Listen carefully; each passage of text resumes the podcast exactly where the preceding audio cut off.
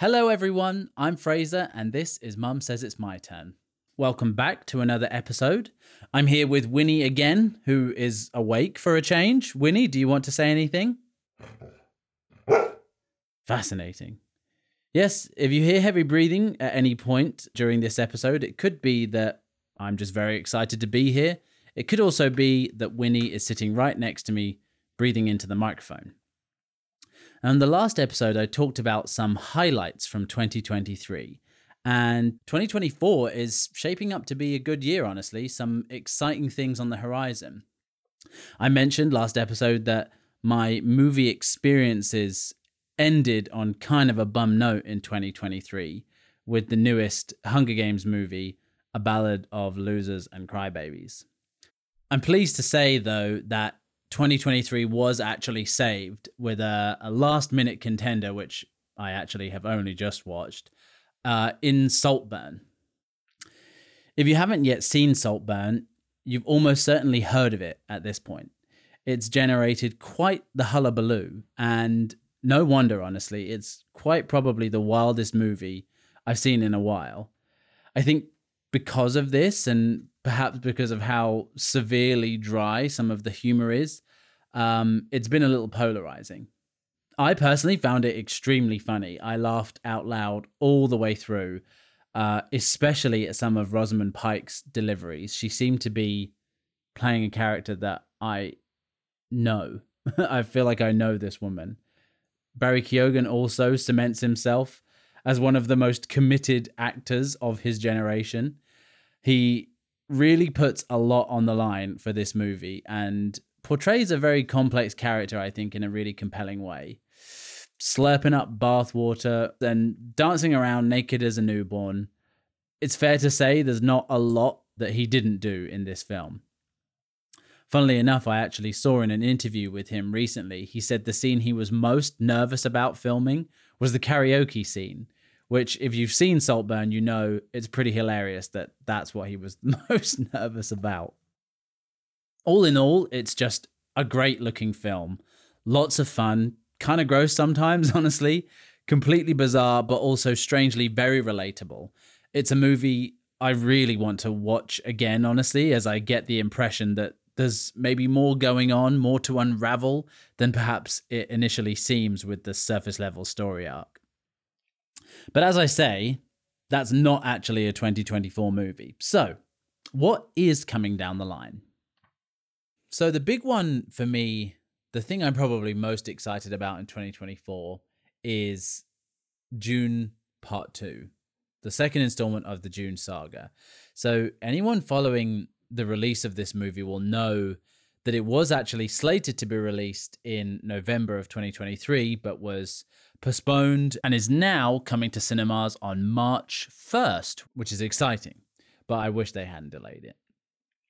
It's directed by Denis Villeneuve, who is such a great director, and I'm I've been a big fan of Denis Villeneuve for a little while. I think all of his movies are just like very brooding and and have such a great atmosphere about them and i think probably Dune is like the greatest example of a denis villeneuve movie it had such a cool vibe so moody so like well done so highly produced it's got an absolute mega cast with Timothée Chalamet, Rebecca Ferguson, Zendaya, Josh Brolin, Stellan Skarsgård, Bautista, Javier Bardem, they're all returning. They're all reprising their roles in the second one, um, with the addition of Austin Butler, Florence Pugh, Christopher Walken, uh, and Léa Seydoux all joining the lineup. So, like I say, an absolutely stacked cast. They have released some behind the scenes footage as well, which uh, is really cool to see. All in all, I think it looks like it's going to be an amazing movie. The trailers have all been sick. And one thing I like about about the first Dune movie and and this and hopefully part two as well is that you know you've got Hans Zimmer doing the score, you've got Greig Fraser doing the cinematography. It's like every single piece of the puzzle is like people who are basically like the best in their field, and I think that's that's one thing I like about uh, I liked about Dune is not just that it was you know a great story told really well, but actually as as far as cinema goes, it's it's really the sum of all of its parts, and all of its parts are you know amazing. Honestly, I, I'm not even worried about this one. I already know it's going to be good. Next on my list is Gladiator 2. Now, I am a little more nervous about this one. So I I got Gladiator 1 on VHS for something like my ninth or 10th birthday or something like that. Um, and it's the kind of movie that I watched like every Friday evening. I always get told off by people that I watch that movie with now because I tend to recite it word for word as I'm watching it, which is, you know, everyone's favorite thing. But I feel very strongly about the first Gladiator movie. I think it's it's definitely up there. Must be one of my top 5 films. It must be. So Connie Nielsen and Derek Jacobi are reprising their roles as uh, Lucilla and Senator Gracchus, respectively, uh, with the new addition of Denzel Washington, Pedro Pascal, and Paul Mescal uh, who is going to be playing the now adult Lucius. So an amazing, um, you know, few additions to the lineup there. I did wonder. So uh, Lucius was the character, the young nephew of Joaquin Phoenix's character um, in the first Gladiator movie, and I wondered if they had considered casting the original actor of Lucius again, um, young fellow called Spencer Treat Clark. And the reason I mention it is because when they made the movie Glass by M. Night Shyamalan, they actually had him reprise the role uh, of Bruce Willis's son in that film. So anyway, fun little aside. But they haven't. They've got Paul Mescal instead, who is a great actor. So I think he'll do a smashing job. Uh, the thing I'm most nervous about when looking at the cast list for the new Gladiator movie is the fact that Matt Lucas is in it. That's not I don't want to be too disparaging, but it's not a great sign. However, Omid Djalili was in the first Gladiator movie, and he absolutely killed his role. So I'm not I'm not against putting comedians in dramatic films, but it does make me slightly nervous. So anyway, I'm nervous about Gladiator 2, but if it's good, I'll be so excited, and I'm kind of excited for it anyway. So fingers crossed for that one. It comes out in November this year. Another movie I'm excited for, uh, a prequel this time, is Furiosa, which is a prequel to the recent ish Mad Max remake, which I really enjoyed. I thought the, the Mad Max movie was was a lot of fun. It was exactly what it was trying to be, I think, which was kind of an adrenaline fueled rampage in the Australian outback, um, which it did very well. Anya Taylor Joy will be playing a young Furiosa, who was originally played by Charlize Theron in the Mad Max movie, and Chris Hemsworth is going to be in it. I don't know if if you've seen the trailer, you might not even know it's Chris Hemsworth. Actually, he's playing a character called Dementus, um, and based on what I have seen from the trailer, it looks like he's had a lot of fun with that role. All in all, I think it's going to be probably similar to the Mad Max movie in that it will just be kind of mindless fun. Um, it is directed by George Miller again, so I feel pretty strongly that that will be a good one. That's currently scheduled to be released at the end of May. The Joker sequel is also due to come out this year. Currently slated for an October release. The big news there is that Lady Gaga is joining Joaquin Phoenix as Harley Quinn which is an interesting one. Lady Gaga. So I I thought she was pretty good in House of Gucci. If you've seen that, she plays her character in that really well. I I personally didn't like her performance in A Star Is Born. I know some people did. So I'm kind of I have a mixed opinion of Lady Gaga in movies. I'm I'm hoping it'll be great. I think it could be a really interesting character for her to play. So it'd be interesting to see how she does. In addition to Lady Gaga, Brendan Gleeson and Catherine Keener are joining the cast, both of whom are amazing.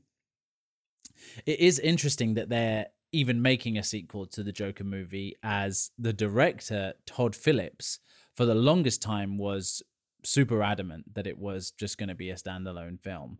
So interesting that they 180'd on that and decided to make uh, a sequel. That's probably I'm think racking my brain now. That's probably the only comic book movie that I'm like excited for in 2024. I think it's fair to say that the Marvel Cinematic Universe has kind of fallen off a cliff recently. And, you know, don't get me wrong, I've definitely enjoyed my fair share of superhero movies. I, I even went to a midnight screening of Endgame and ate it up.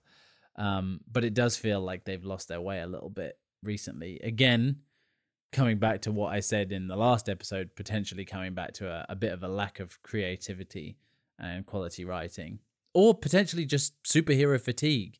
I think maybe there is an element of that, but then it's not like no superhero movies have come out in the last 24 months that haven't been amazing films. I really liked the second um, Spider-Man animated movie. I really liked the the Batman with Robert Pattinson. You know, it's not like there haven't been good superhero movies in there. Honestly, I think potentially the superhero fatigue is coming from within, and the guys at Marvel are just like, ah, where do we go? What do we do? I don't know.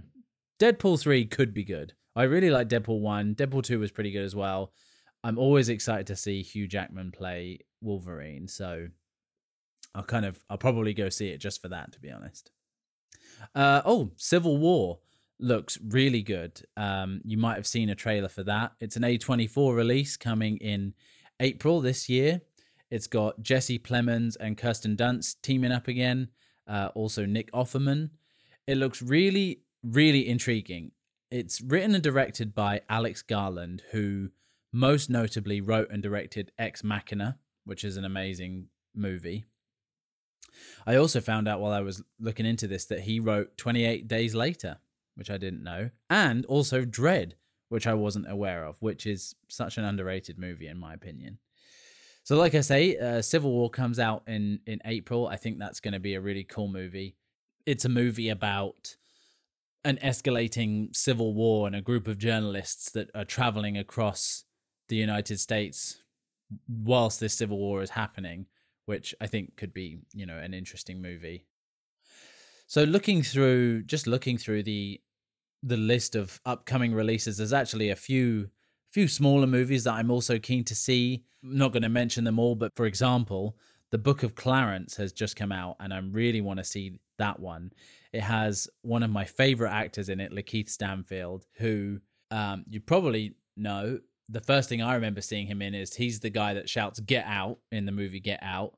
Um, he's been in a bunch of movies since then. Sorry to Bother You was great. Uncut Gems, Knives Out. He plays uh, one of the lieutenants in that.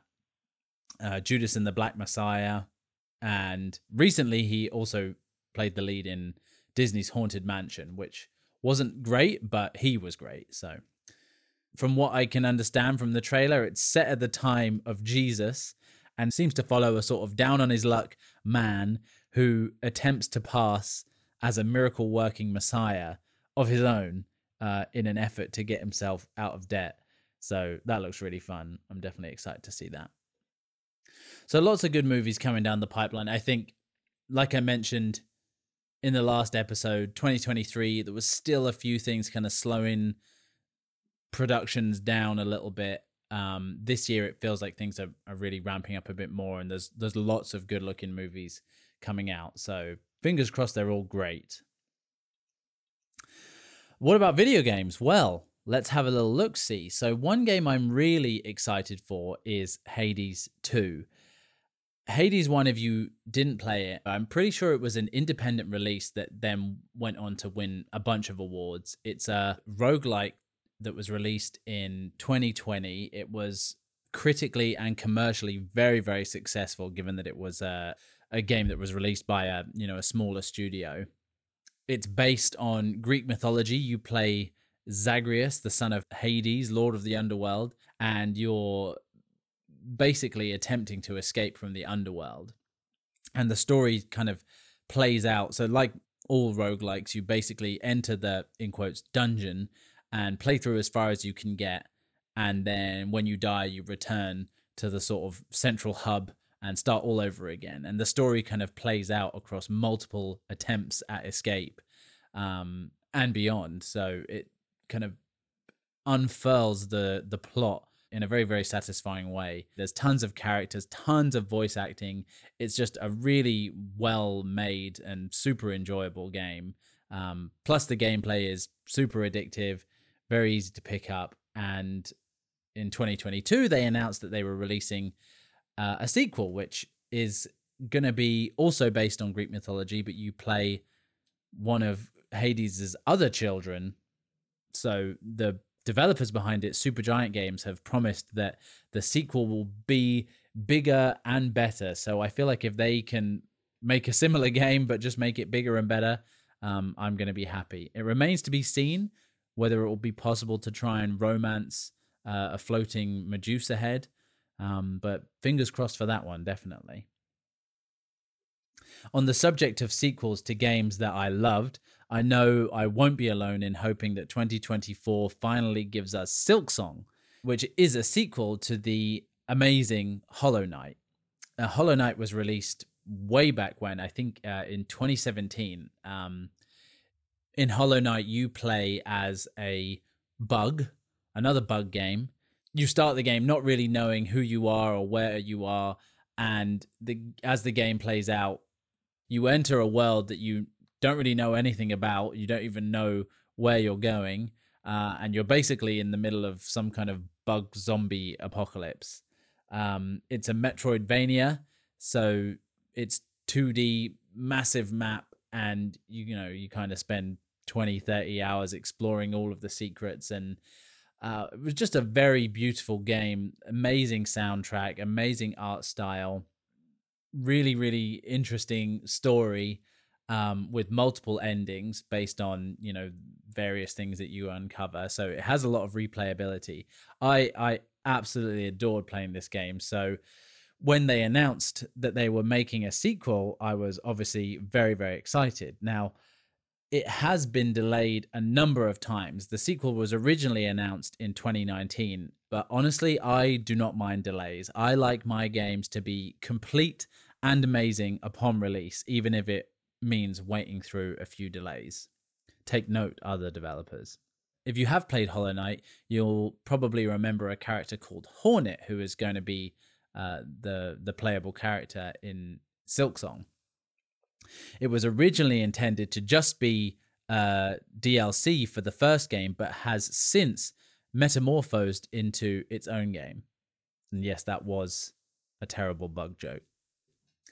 Next on my list. Now, I've been burned by Star Wars on the big and little screen in recent years, but I'm hoping that the video games department can make up for it with Outlaws. Now, I grew up, probably like a lot of you, playing some amazing Star Wars games. To name a few Jedi Power Battles, Knights of the Old Republic, Bounty Hunter, Racer's Revenge, and of course, the GOAT, Battlefront 2. So I'm hoping that Outlaws will also be a banger. It's being developed by Ubisoft, who, among other things, developed the Assassin's Creed games. And Outlaws is going to be an open world RPG set within the Star Wars universe. So, from what I've seen so far, it, it seems like it could be a dream come true game. But as I mentioned, you know, we've we've been a bit let down by Lucasfilm in recent years, so I'm not getting my hopes too high. One way or another, we'll find out when that game drops in late 2024. I'm also excited to see what the smaller and independent studios turn out this year. I have a pretty broad taste in games, and there are obviously just too many to mention coming in 2024. I will make an effort to try and shout out as many as I can, um, any especially that I think are of note. I'm sure there will be plenty. And by the way, if there are any games that you're interested in uh, and you want someone else to give them a go first, then you just let me know and I will be more than happy to do that for you. Finally, I think there's some good TV coming down the line. The Fallout show is a big one that I'm interested to see. Um, I'm watching True Detective at the moment, which has gotten off to a good start, and obviously we love Jodie Foster. Masters of the Air is a big one. Um, if you've seen Band of Brothers, which is, by the way, probably my favorite TV show ever made, It's by the people that were behind that and the follow on series, The Pacific. I think The Pacific just kind of didn't quite capture, you know, the charm of Band of Brothers. I, I think Band of Brothers was just so, so good. Um, which is kind of unfair, right? To compare every new TV show or every new season of a TV show to the stuff that came before it. I think, you know, I just mentioned True Detective is probably another example of uh, a show that's always been compared to its, you know, best first season. But um, this is their latest series. It's called Masters of the Air, and it basically follows members of the Air Force during during World War II. It's got Austin Butler in it, among a few others. So I feel like it could be good. It, it, the trailer for it looks cool. It's obviously a bit more Top Gun esque because it's you know it's Air Force. Either way, that's coming out really really soon. It may have already come out by the time this episode airs. So yeah, we'll have to check that out. The Penguin is coming out this year. I've really enjoyed the uh. Pat's Batman and Colin Farrell is obviously an absolute beast in that as the Penguin. So it should be cool to see a TV show based on that character. So those are just some of my highlights that I'm I'm looking forward to this year. Obviously, there's there's too much to mention in one episode of good things that I think are coming down the pipeline. I will endeavor to talk about more things in future episodes. Um, and let me know what you're looking forward to and if there's something that you feel is criminally missed off of this list, then do let me know. And this is as good a time as any to mention the uh, Instagram. Mum says it's my turn. You can follow the podcast there. And as always, hit subscribe. Bye.